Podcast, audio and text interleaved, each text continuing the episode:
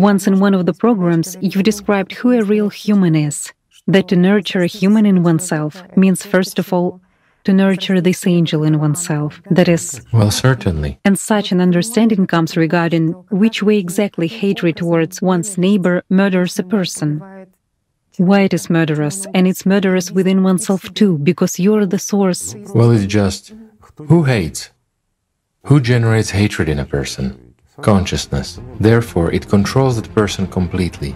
Therefore, he is in slavery or under the control, well, let's say, of the system, of the devil, no matter what we call it. But this person isn't free. This person isn't free if he allows, let's say, consciousness to manipulate and to control him, to provoke emotions in him, to impose hatred or something else. Is this person really free? Is he actually alive? Does this slave of the system have a perspective for survival? He has no perspective if he doesn't work on himself.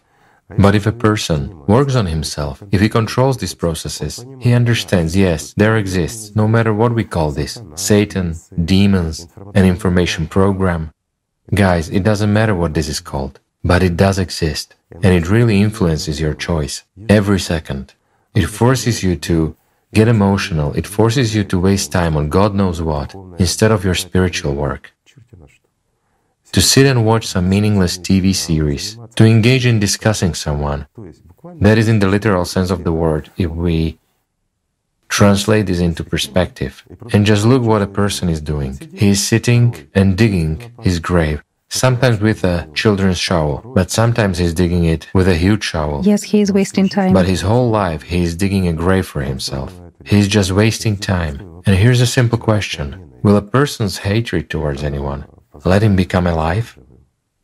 Become an angel? He's killing himself in the first place. Of course. And he's sending spam to a neighbor. After all, by hating someone and getting emotional to the beast dictation, you yourself become a beast.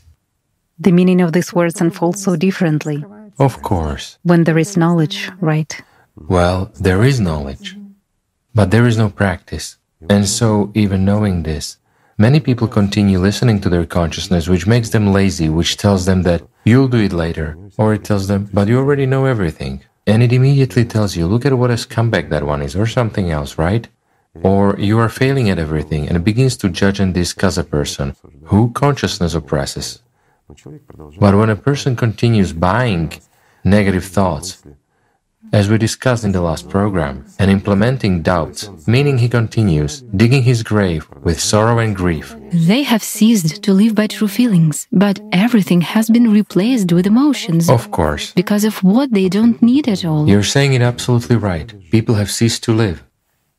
Yes, there is just some individualization going on, totally imposed. Sort of isolation is going on. Every person is on his own. Divided. Division, right. The system is dividing all this in consciousness. Yes, but at the same time, in addition to the fact that he's on his own, consciousness also forces a person to act in such a way that makes other people jealous. Right. People want to stand out, stand out in the crowd to exalt themselves. However, isn't this a beastly, peg like feeling? Alpha males, alpha females, and the like? When a monkey is trying to become a leader in a pack of monkeys. Yet people are not monkeys, people are free. And exactly when people are developing spiritually, they understand that they become equal among everyone. It's one big family where everyone is equal and everything is wonderful. Then there's peace, then there's love, then there's joy, then there's happiness, then there's life. While what is happening among humanity now is continuous fight. It's for survival like animals. Yet why like? If a person is soulless, if the soul doesn't predominate, pardon me, over a person's life, then he's a beast indeed.